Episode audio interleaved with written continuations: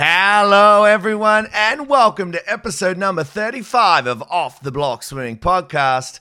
Thank you all very much for downloading our show today, wherever you're tuning in from in the world. I'm your host, Robbie Cox. Now, as day two of the 2000 Sydney Olympic Games 20 year anniversary begins, let's take a trip down memory lane to this day, two decades ago, and see what was going on.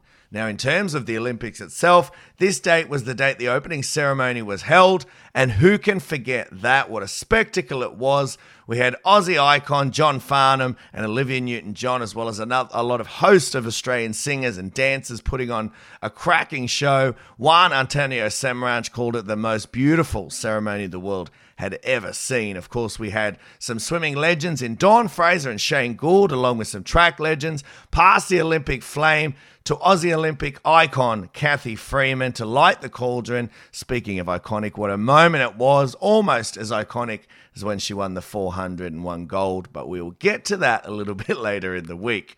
Also big in 2000, Harry Potter and the Goblet of Fire was out on all good bookshelves. Hopefully that did well. I'm not too sure.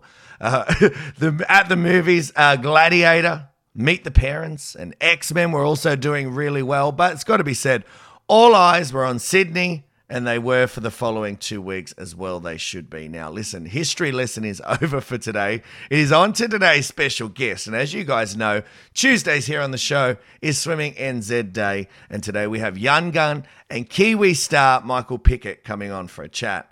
I caught up with Michael a few weeks ago on Zoom, had a great chat discussing how he's been during the COVID break, how he got into swimming originally, his career so far in the pool, as well as what led him over to Australia and training under one of the best coaches in the business, Dean Boxall at St. Peter's Western. All that and a whole lot more. So let's get stuck in to today's episode because EP 35 with Michael Pickett starts now. Take your mark. Away they go. No problems with the start. There is two 100s in the second inning. Gary Hall Jr., the extrovert, and Ian Thorpe battling it out down the pool. Thorpe is starting to go away from him. Oh, he's blowing him away now. Thorpe's gone more than a metre on Van den Heuvel's head. But the sinister of all eyes is the great Madam Butterfly, Susie O'Neill. He's coming back. Oh, he surely can't do it to him again. Savage in the white hats, Phelps in the black hats, and Phelps has got it. I cannot believe he's done that. Thorpe's in front.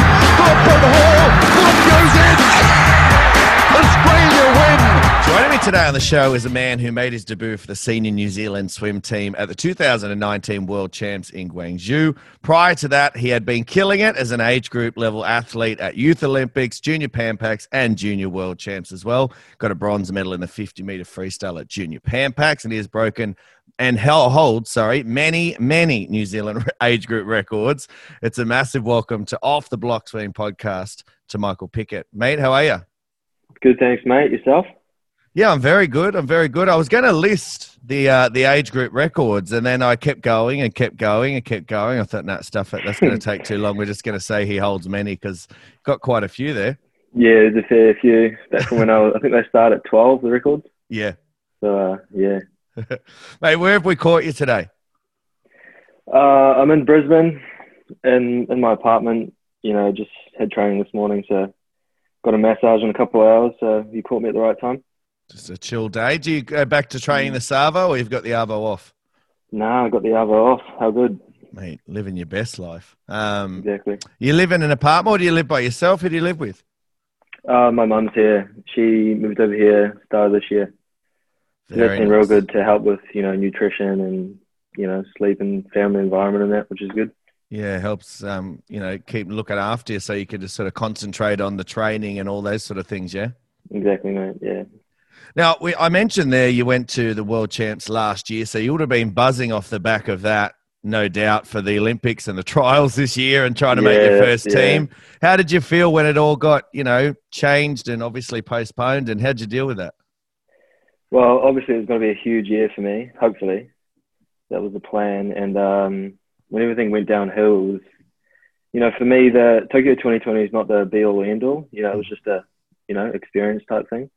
Whereas, you know, 2024 is the main goal. So, you know, there's people worse off in worse off positions than me. Mm.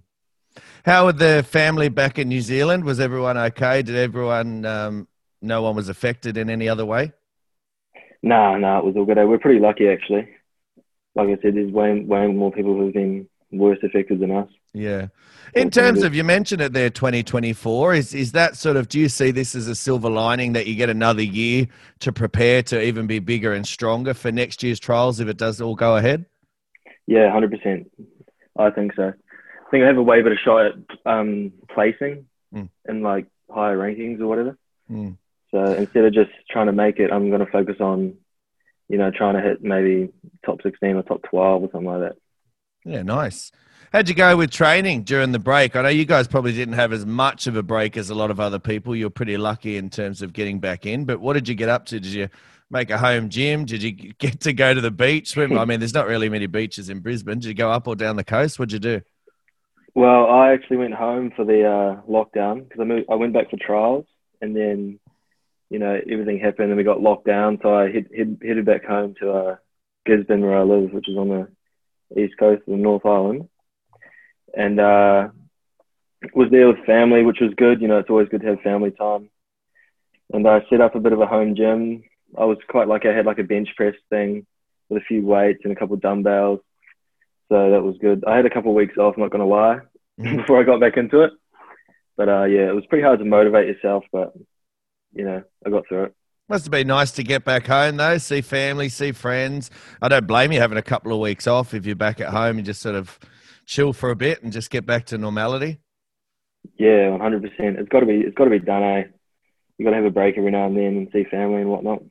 Helps freshen the brain up, I think. Now, Mm. talking about coming back into it, how'd you go getting back in? Was it easier or, or harder than you thought it would be? well, I obviously knew it was going to be hard. It's going to be hard for anyone who has however long off. And um, the first session back, I actually injured my knee because I was in hotel quarantine when I came back from New Zealand. Yeah. So, um, and I was sitting around doing nothing. You know, I think the most I did was a few press ups and crunches and whatnot. So, coming back in, I, I injured my left knee, and it's still injured at the moment, actually, which has been pretty rough. But you know, hopefully, I can get it sorted ASAP. How'd you manage that? I don't know, eh? It's just um, I think it's from doing absolutely like nothing on my legs for such a long time, and coming back in and using fins and you know putting all that pressure on my knees and whatnot. Just making sure it wasn't from your 18th birthday party, mate, and the shenanigans out on the Oh, streets. Just checking. please, you know me, I'm as straight as they come.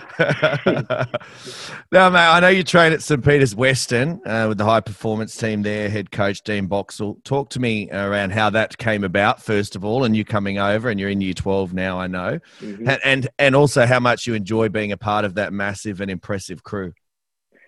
Yeah, so um, I moved to Australia start of 2018 when John Gatfield moved over. He was my old coach, Mhm. and um, recently he, oh, I don't know when it was, maybe a few months ago, Yeah, it he went moved back. back over to Auckland. Yeah, yeah. So now I'm with Dean, which has been an awesome step up. I'm really enjoying it. Eh? The the people at training are awesome. You know, real good having amazing training partners in that, someone to chase. So uh, yeah, I'm loving it. And uh, mate, yeah, do you learn anything from those guys? Obviously, there's certain you know members of that team that are multiple Olympians and and world championship medalists and all that sort of stuff. So no doubt, you know, lessons to be learned. Yeah, hundred percent. When you when I first got in there, or even when I first came back in 2018, I was like, well, you know, I've been watching these guys on TV and that, but you know, it's been awesome just to, you know, pick their brains and see what kind of stuff they have to give, and you know, seeing them train is awesome, and uh, seeing them put in the hard yards, it's just real inspiring. Eh?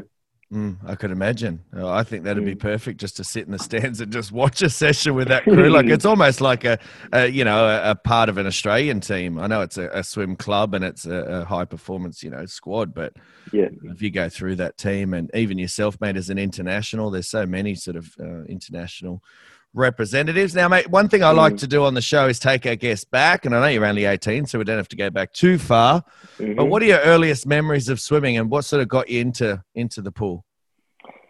earliest memories.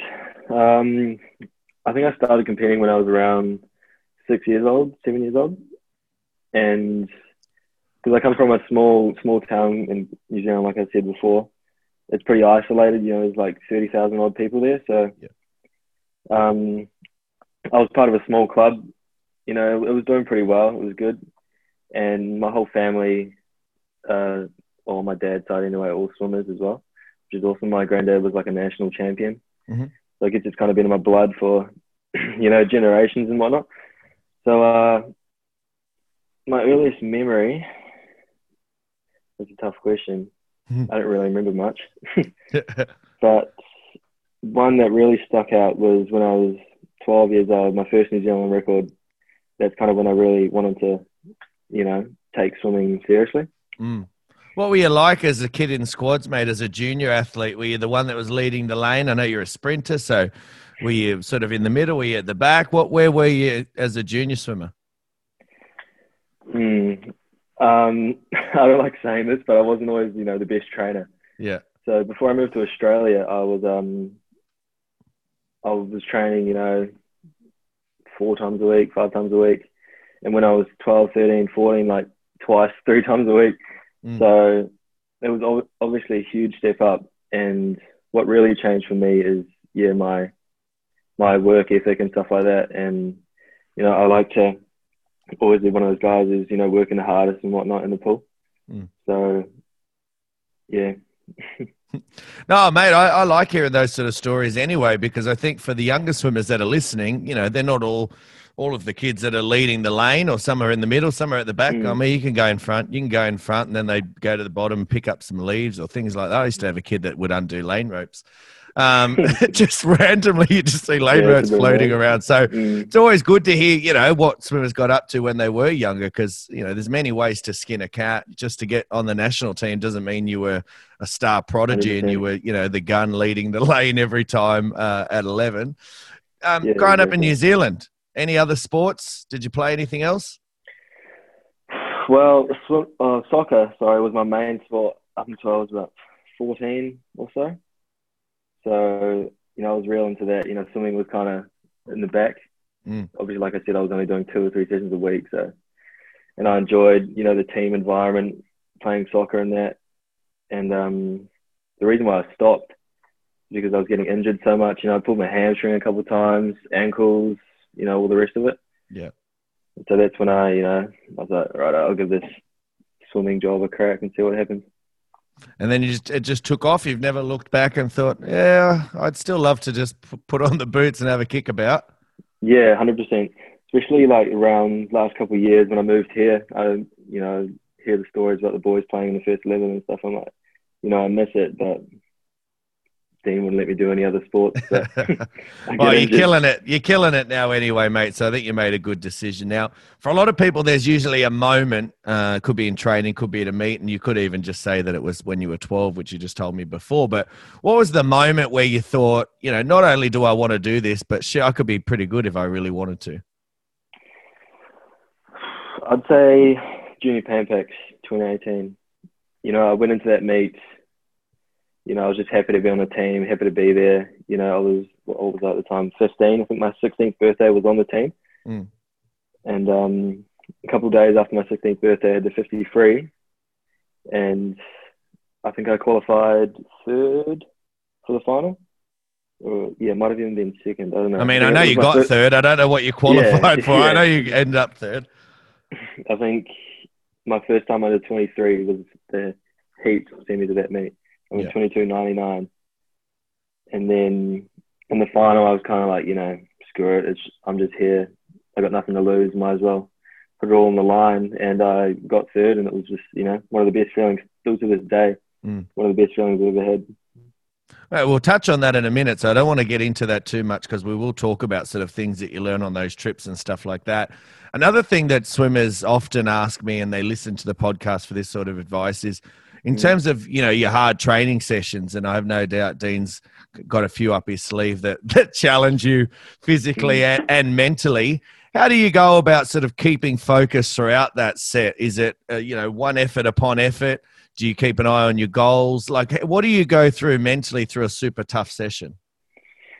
Well, physically, um, Dean, I'm real lucky with Dean. He's always, you know, barking, sparking in everyone, you know, always motivating everyone, which is awesome to have, I think. But mentally, it's um, more just I sort of think about my goals, you know, where I want to be. I picture myself, you know, at trials or whatever, looking up at the board and seeing that qualifying time. And yeah, that's pretty much it. Just motivating myself. Mm. You're pretty successful as a junior, as I said.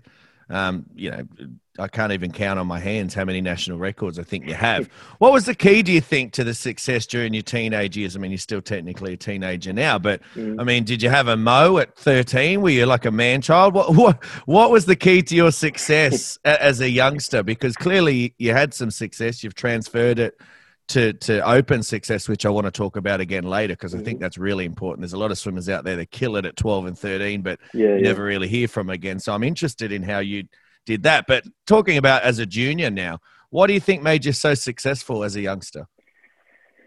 Um, I think I'm real lucky with my like talent and genetics. Like I said, my you know my swimming runs in, runs in my family, and my parents are you know awesome. They're real supportive. Uh, never too full on or anything like that. But you know they let me do my own thing, which I think is good good value. You know, mm. and yeah, I don't know. I just must have the genetics and the feel for the water. Just blessed, you reckon? Mm, yeah, I'm lucky like that. Well, I wish I could be that lucky. I was a horrible swimmer. I was blessed in the wrong way. I was blessed with zero talent. Um, but 2018, pretty big year for you. You went to Youth Olympics, Junior Pan Pacs, and we talked about the success you, you had there at Junior Pan Pacs, mm-hmm. and I'll get into that in a minute with the medal that you got. But what lessons did you learn? Because those were sort of first big trips away with the team, and were there any mistakes along the way? Were there anything that you you know you sort of are glad that you went through because it's helped you in 2019 with those big experiences?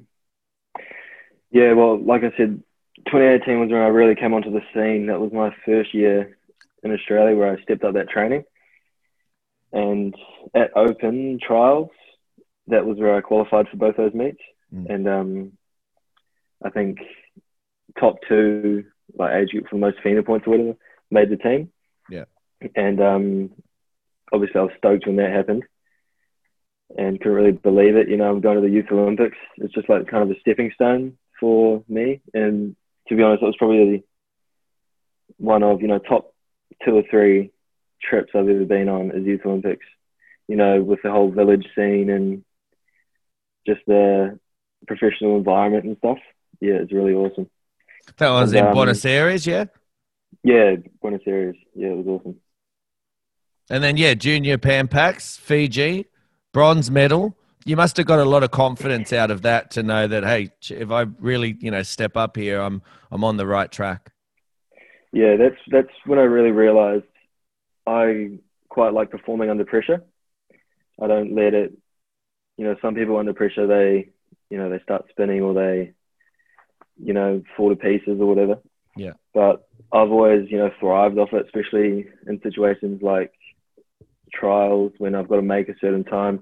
I don't really think about making a certain time. It's more about executing the perfect race, mm-hmm. you know, and that's what I think helped me in the final at JPP because I was just up against, you know, these guys. I was just a 15, 16 year old kid, just turned 16.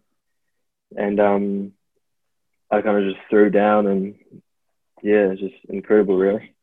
Where does that come from, do you think? Because that's, as you said, not a lot of people can do that. Sometimes the, you know, the occasion gets to you or you feel the weight of mm. expectations. Mm you clearly find a way to you know shut all that out and just follow yeah. the process. Is that something you've learned along the way? Did you have some really good sort of junior coaches at a young age that helped instill that? Where does that come from? Um, i can't say anyone really taught it to me but don't get me wrong i still feel the pressure of the expectation and yeah. whatnot. I think that's completely normal for everyone but um i don't know just i'm not going to say you either born with it or you're not, but you can definitely learn it. I think so, especially with things like sports psychologists and that.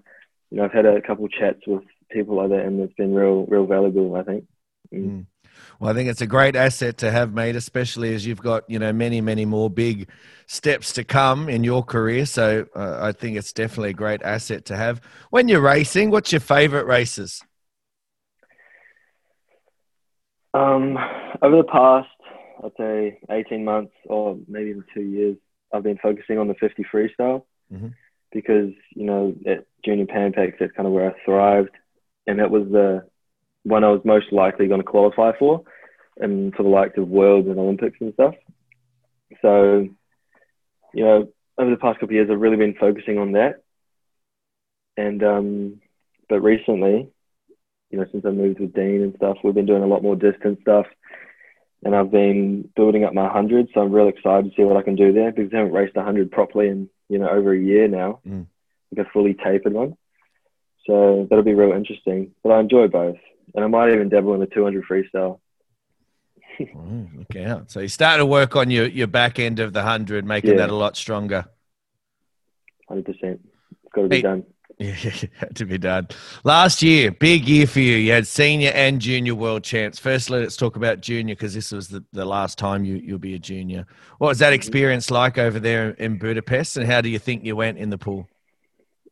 Well, the thing is, obviously, senior worlds was first, and then junior worlds was second. So I, you know, kind of tapered for senior worlds, and then coming into juniors, I kind of held a long taper, Mm. you know, for like over a month or probably even more than that. So I think if I didn't taper for senior worlds, I would have been, you know, much better off. But I was like, you know, this is just a once in a lifetime. I can come here as a junior to the senior worlds. I mean, Yeah. and so I feel like I could have performed a little bit better. Not to make any excuses or anything, but uh, yeah, Budapest was awesome. You know, coming from senior worlds, obviously a real amazing environment and atmosphere. You know, thousands of people up in the stands. And then coming into Budapest, it was more that wow factor was kind of gone for me, which was good. So I could focus, you know, purely on the racing, and I wouldn't get intimidated and whatnot. Hmm. What did you see as the difference between the senior and the junior? Obviously, you know the level of, of competition was was slightly different when you look at the mm. names that were wandering around on a, a senior world champs. But there's definitely some guns at junior world champs. But what were the differences that you saw? One of the main ones, you know, like the physical one was just the stands. Obviously, the stands at in Gwangju were, you know, way bigger.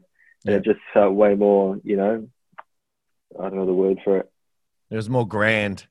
Yeah, grand. That's that's a good word Yeah, for it. yeah, I know what you mean. But that doesn't take away from you know the level of professionalism and stuff that was at Budapest, which I mm. was you know real happy with, and it was good having people there, you know, my own age, we're all in the same boat, which was yeah, it was good to see some awesome swims there as well.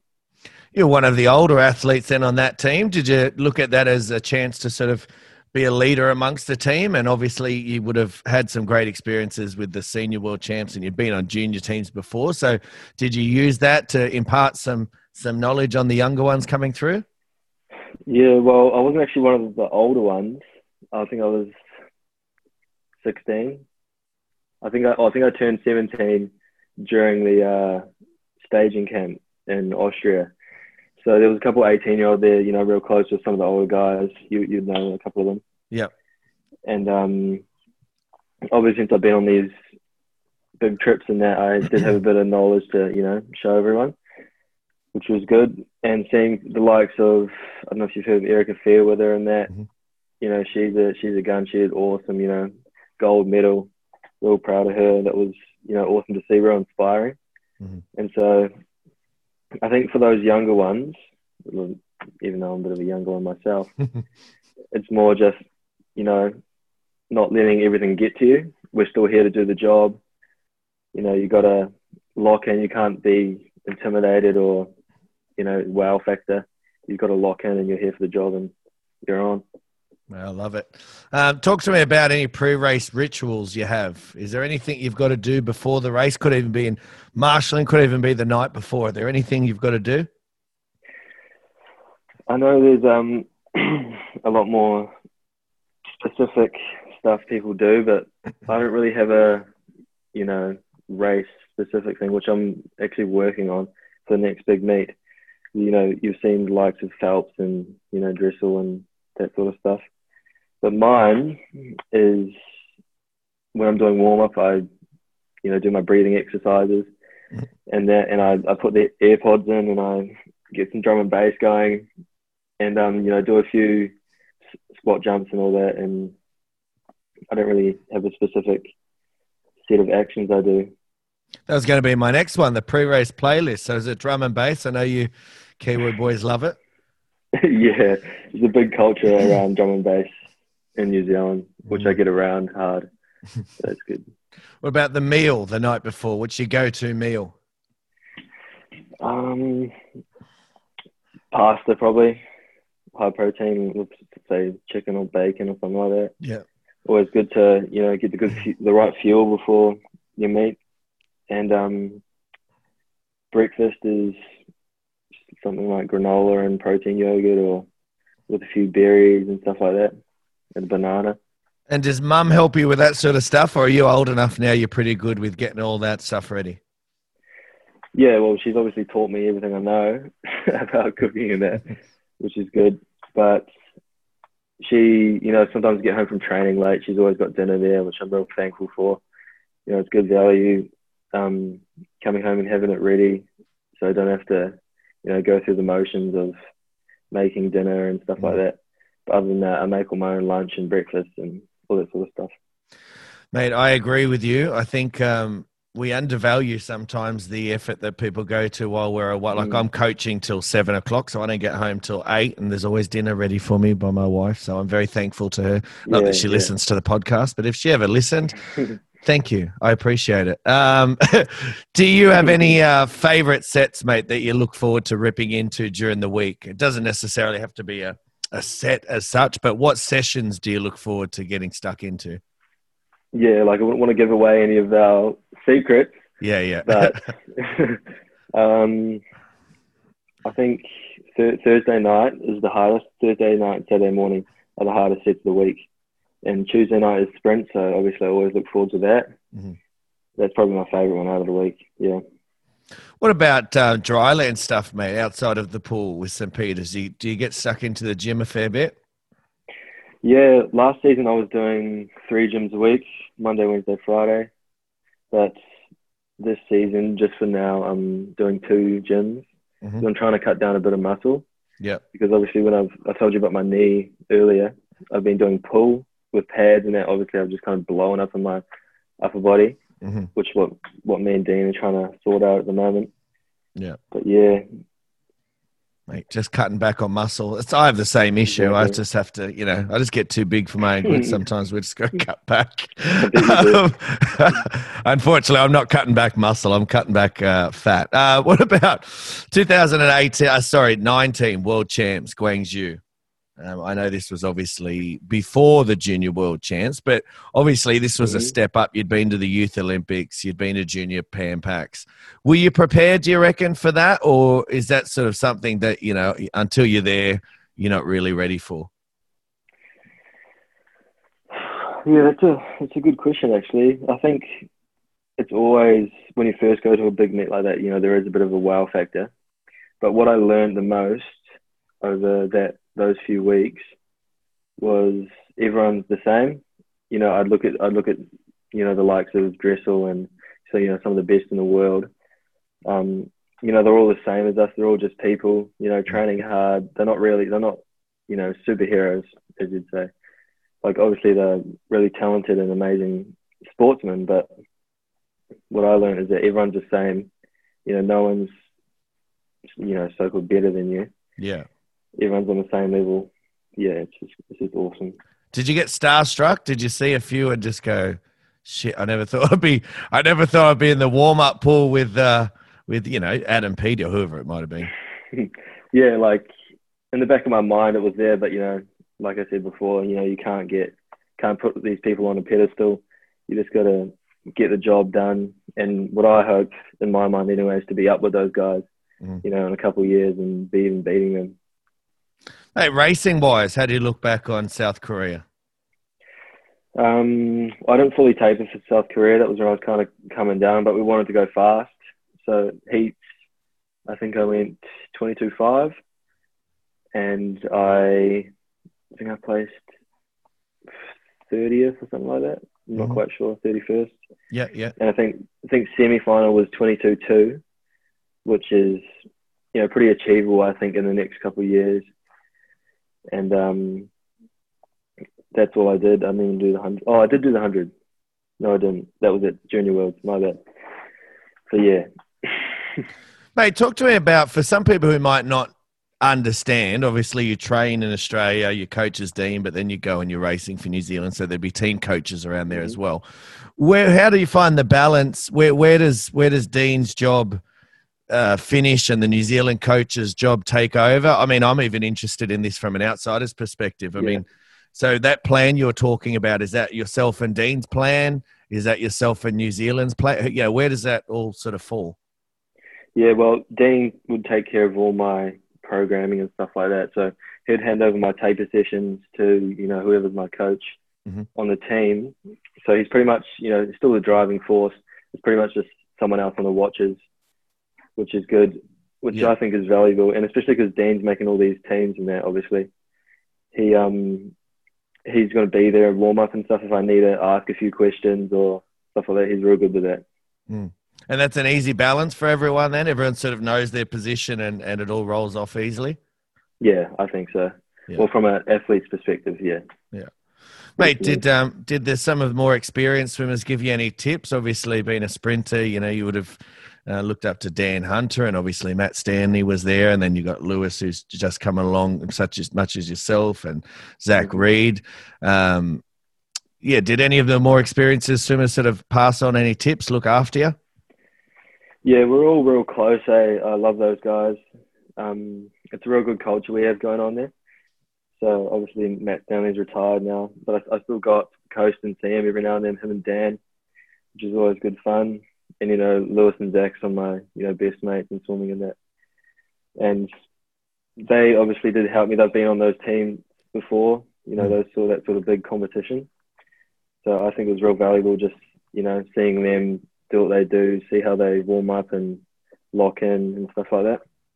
Mate, you say you go down and, and visit Matt on the weekend. You don't go down on like the Sunday or Saturdays to for cuzzy pies, do you? For the farmers markets. Hundred percent, the best pies in the country. If anyone's listening that goes to those markets or whatever, give them a follow on Instagram and have a pie. Absolutely, I'm promoting it all the time. I'm still waiting for my stinking pies, though, Matt. If you're listening, I've, I've asked for a couple to be sent down. Or you know, I'm a guy who loves these pies, so Well, the butter chicken one is unreal. I'll have to keep an eye on. Anyway, enough about food. you're getting hungry, are you, mate? Yeah, now, I'd mentioned before that um, I'm definitely interested in in terms of you and how you've been able to transfer your you know age group success, but now you're onto the senior Mhm. team as well, which I think is really important because gets lost a lot. We see a lot of you know even just in Australia some great 11, 12, 13, Yeah. 14 year olds, and I'm always sort of just cautious and I go, okay, well let's just see them in five more years though, because if by that stage they're not at least attempting, no, you know, almost on the Australian team, then something's gone wrong along the way because Yeah, they're definitely on that trajectory. For yourself, how do you think that sort of progression went, and what do you think was the keys to helping it go so well? the key for me was being not doing many sessions as I was growing up. So I wasn't really, you know, thrashing myself. So I was doing like three or four sessions a week, and my competitors were doing, you know, like 11 or 12 or however many. So I think just that gradual build up, which is what I think my parents did really well for me, which I which I'm thankful for. Mm. And they, you know, brought me up perfectly to when I moved over to Australia. You know, kicked it up a notch, and um, yeah, it just went from there. And I see it, I see it often too. I see, you know, some awesome age group swimmers in that, and I don't know what goes wrong, but yeah, maybe they're just thrashed as a youngster, you know, and they lose their love for the sport. That's what I've seen happen a couple of times, Yeah. which is unfortunate, but you know, it happens. Mate, uh, I, I agree with you. We see it a lot, but I think the good thing in, in this day and age is, and this is for all the listeners out there, that the average age now of a, a world championship finalist and things like that is 22, 23. I mean, there's outliers such as Mm. yourself that are coming through that are 18, 19 and, and, you know, gun youngsters. But at the moment, the average age of a final is around that 23, 24 age. So Mm. It doesn't matter just because you burn out at 16 and you want to have a break that that's all over for you. But people can come back into it. And I was talking to Anna Hopkin, a, a great um, Team GB sprinter, not long ago, and she actually was national champion at 13, which is yourself. And um, she said, I don't want to do this anymore. Gave it up. Came back at 17 when she wanted to do it because at that time I think she felt pressured to to do um, Yeah. you know certain sessions, as you said. And she came back and, and mate, she's a gun now, as you know, and she's training with Adam Peaty and Mel Marshall and Yeah. and she's killing it. So it doesn't matter. It doesn't make a difference if you sort of go at 16, I want to break. There's still so long in, in your career if you want to give it another crack. Yeah, one hundred percent. Like I got personal experience with that. Not myself, but um, my cousin Josh. He's he was a breaststroker. I think he quit when he was about fifteen, and then probably eighteen months, two years ago, he's come back, and now he's you know one of the best breaststrokers in Australia. Oh, not Australia, sorry, in New Zealand. Mm. He's trying to make the Olympics. So I think it's- it's hundred percent doable. Was that a, was that him I saw on Instagram yesterday? Was it yesterday the day before in the gym? Did Possibly, you, yeah. Did you see He's that? I think he was press. benching. Yeah, yeah, he's a beast on the bench. I tell you that much. Now, mate, you're a part of a very exciting, you know, crop of New Zealand swimmers coming through. Lewis, as I said, Erika, I've had her on, and what a gun she! I'm very excited to see where Mm. she's going to end up. Um, Zach. Reid, Ali Galyer has just come back to and moved to New Zealand, and, and she's a, a gun backstroker. Heaps more to go through. How, how excited are you to be a part of that? And and do you take that?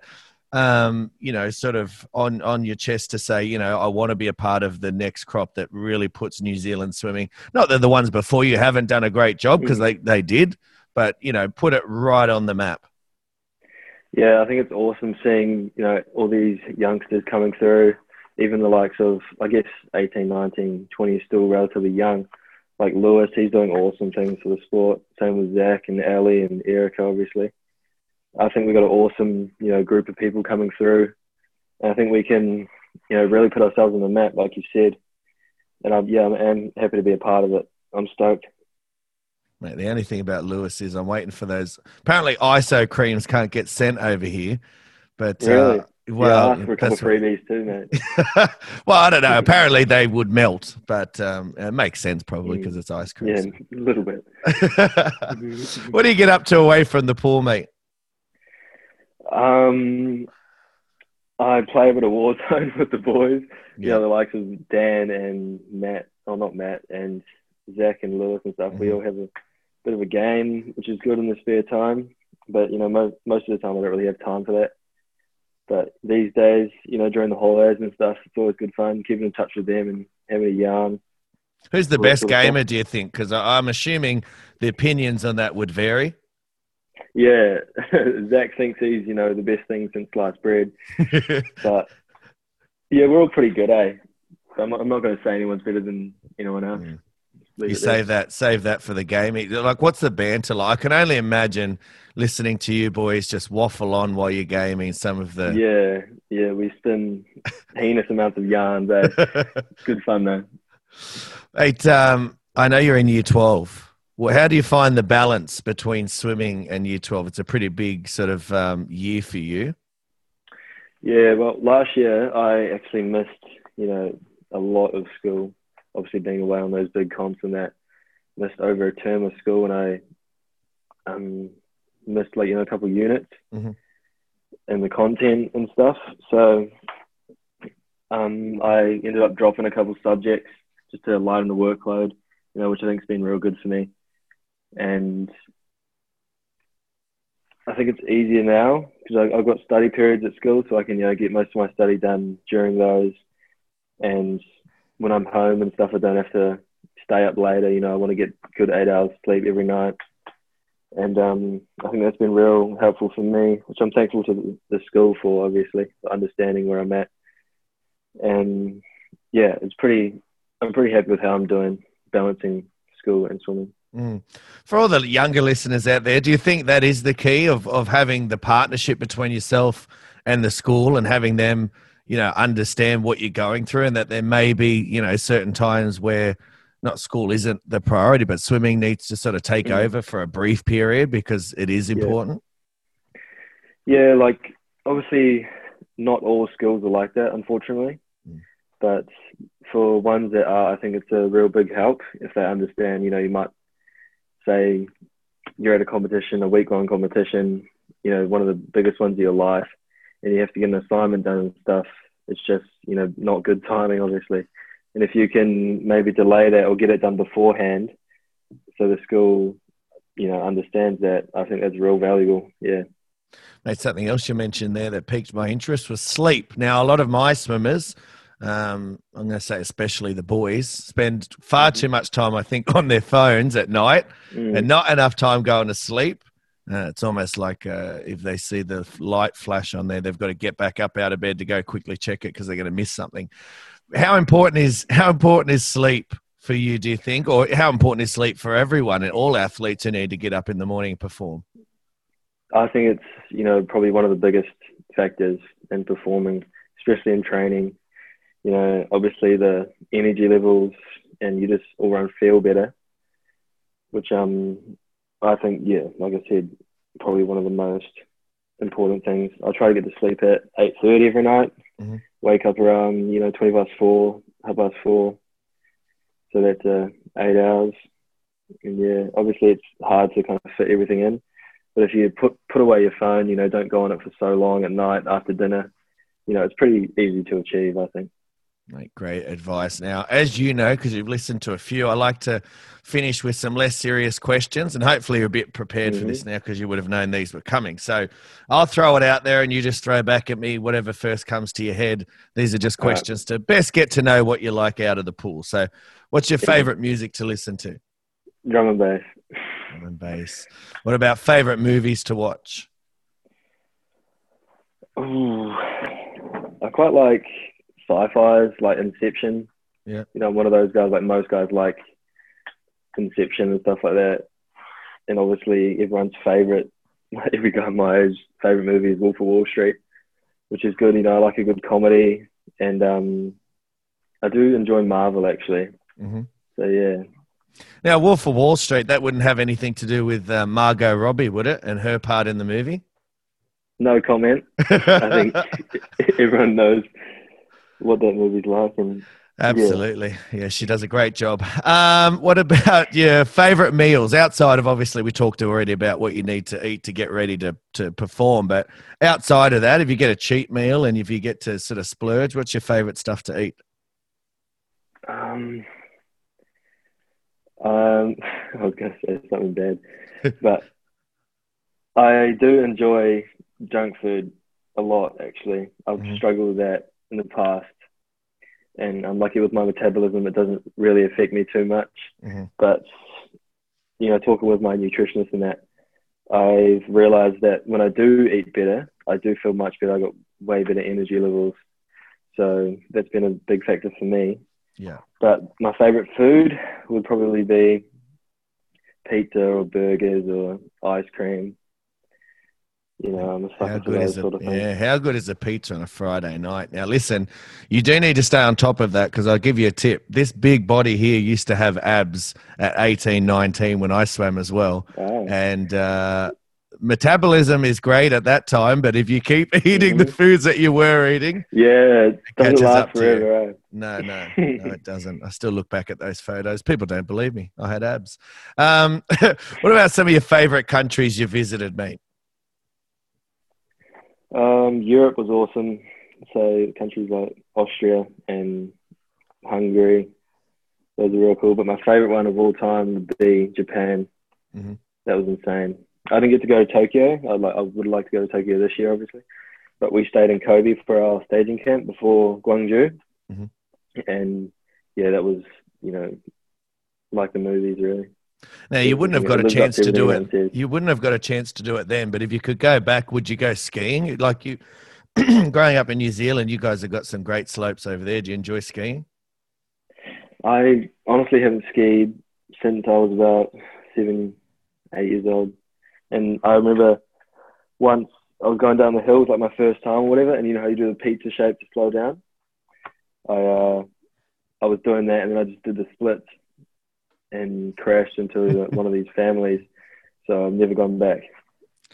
Well, mate, I nodded my head when you showed me it because I have tried it. I was actually, we went skiing when we went to New Zealand. We went to Christchurch, uh, went to Mount Hutt, and uh, I thought I was going pretty good. I've never skied before in my life, but I was killing it on the practice slopes and, you know, going straight past all those little kids. So I was like, sweet. So I got up to the top, started going down, tried that move, and it didn't work. And I thought, okay, we're in some trouble here. And I'm, Yeah, I'm a bigger unit. So I started building some pretty good momentum behind me. yeah. Um, so in the end, mate, I, honestly, I had to just drop down because I couldn't stop, and I was either going to go off the side, which God knows where that took me, uh, Yeah. or I was going to smack straight into the side of the the mountain. So I had to I just, got memories of that. yeah, I had to just drop. And the worst part was a little, I'm going to say, Japanese kid, five year old maybe, just stopped on a dime right next to me and said, "Are you okay?" And I was like, "Listen, you're going to have to keep." Yeah, I, appreciate the like that, eh? niceness. But um, the fact that you just stopped like that is really pissing me off. So you need to keep Mm. moving, kid. Thank you very much. Keep moving. what about uh, TV shows to binge watch? What do you like to watch on Netflix? Oh god, over lockdown I watched way too many series, eh? Like an unhealthy amount. but um, one of my favorites of all time is Prison Break. It's Mhm. good. Didn't they make it? Did they bring that back? Yeah, they they made a fifth season a couple few years ago, and it just came on Netflix last oh earlier this year. I think everyone's been watching that, and I also enjoyed Money Heist. That was real good. Waiting for season five. That- oh, that's a okay. Tip. Uh, Money Heist. I think um, I remember as a, a maybe it's called Tower Heist. Anyway, it was a movie with Eddie Murphy and Ben Stiller. But Yeah, anyway, I, I digress. Yeah, yeah, it was funny. Uh, what about maybe your favorite games to play? Obviously, you play games with the boys. You're a gamer. What do you enjoy to Mm. play? Oh, just a bit of Call of Duty. That's the main thing. Don't really play much else. What about favorite quotes? Quote. God. Um. Oh, there's one one in my head, but I can't think of it. It used to be the one I always go by. But obviously, it can't be that important. No, it's all good. I know what you mean. It is hard when you put on the spot because like it's Yeah, easy for me because I've got it all here and I'm ready for it and I've got it all ready to go. But when you're sort of put on the spot, you don't know it's coming. it's not as easy, um, mate. When we redo this interview in two or three years' time, let's say, let's say even uh, four years' time. Let's go past 2024 Olympics. What accomplishments would you be, you know, like me to be putting up there in that intro? Well, well, obviously, one of my biggest goals. Well, my biggest short-term goal was to make the Olympics this year, Mhm. and my long-term goal was to, you know, medal at 2024. So if you can say I'm an Olympic medalist, you know, I'll be more than happy. Even a world medalist, you know, in 2022 when the Com Games are on, I obviously want to get a medal there because that, that'll be like you know the first big meet I can really um, compete at, you know, at a high level. So, yeah, that's pretty much it. Well, mate, thank you very much. I think it's a great chance to to wrap it up there. Um, I want to thank you very much for agreeing to come on. As I said, it's been a while in the making. This, mate. You're a busy man. We go backwards and Mm. forwards. There was one day I was busy too, and then there's one day you were busy, but we made it Yeah, work. We we got there in the end. Um, so I, I definitely appreciate you, you know, make, making the time to come on for a chat. And I've said this before, and I'll say it again because I genuinely do mean it and believe it. I hope that the New Zealand listeners and the Australian listeners get right behind you guys on on the NZ team because I think it's an exciting time over the next four years for you guys. There's some superstars, out and out superstars on that team, and I'm really looking forward to seeing what you guys um, can do and what you're capable of, and the phenomenal work that you'll go on to do, and hopefully inspire the next generation of New Zealand swimmers to come through as well. And I'll uh, I'll be very proud to say that I was the first person to be starting to tip people off about you guys as well, and making sure we are shining the light where it needed to be Mm. shined. Thank Um, you very much. But no, mate, thank you very much for coming on off the Block Swimming podcast. Awesome. Today's episode is proudly powered, as always, by ProSwim Workouts. So many more brilliant interviews coming your way here on the show. So keep your ears fixed to hear on Off the Block Swimming Podcast, on Apple Podcast, or on Spotify. And given that we are being nostalgic this week, make sure you head back in our archives and listen to some of the incredible legends we've had a part, be a part of the show and get their accounts of the Sydney Olympic Games, including Michael Klim, Giaan Rooney, Grant Hackett, Brett Hawke, Ash Callus, Daniel Kowalski, Petria Thomas, and of course the super coach himself, Mr. Bob Bowman. So many incredible interviews to go back and relive, especially as I said, around their stories of the 2000 Sydney Olympics. Now, until tomorrow, guys, keep smiling, keep hustling, and it's bye for now.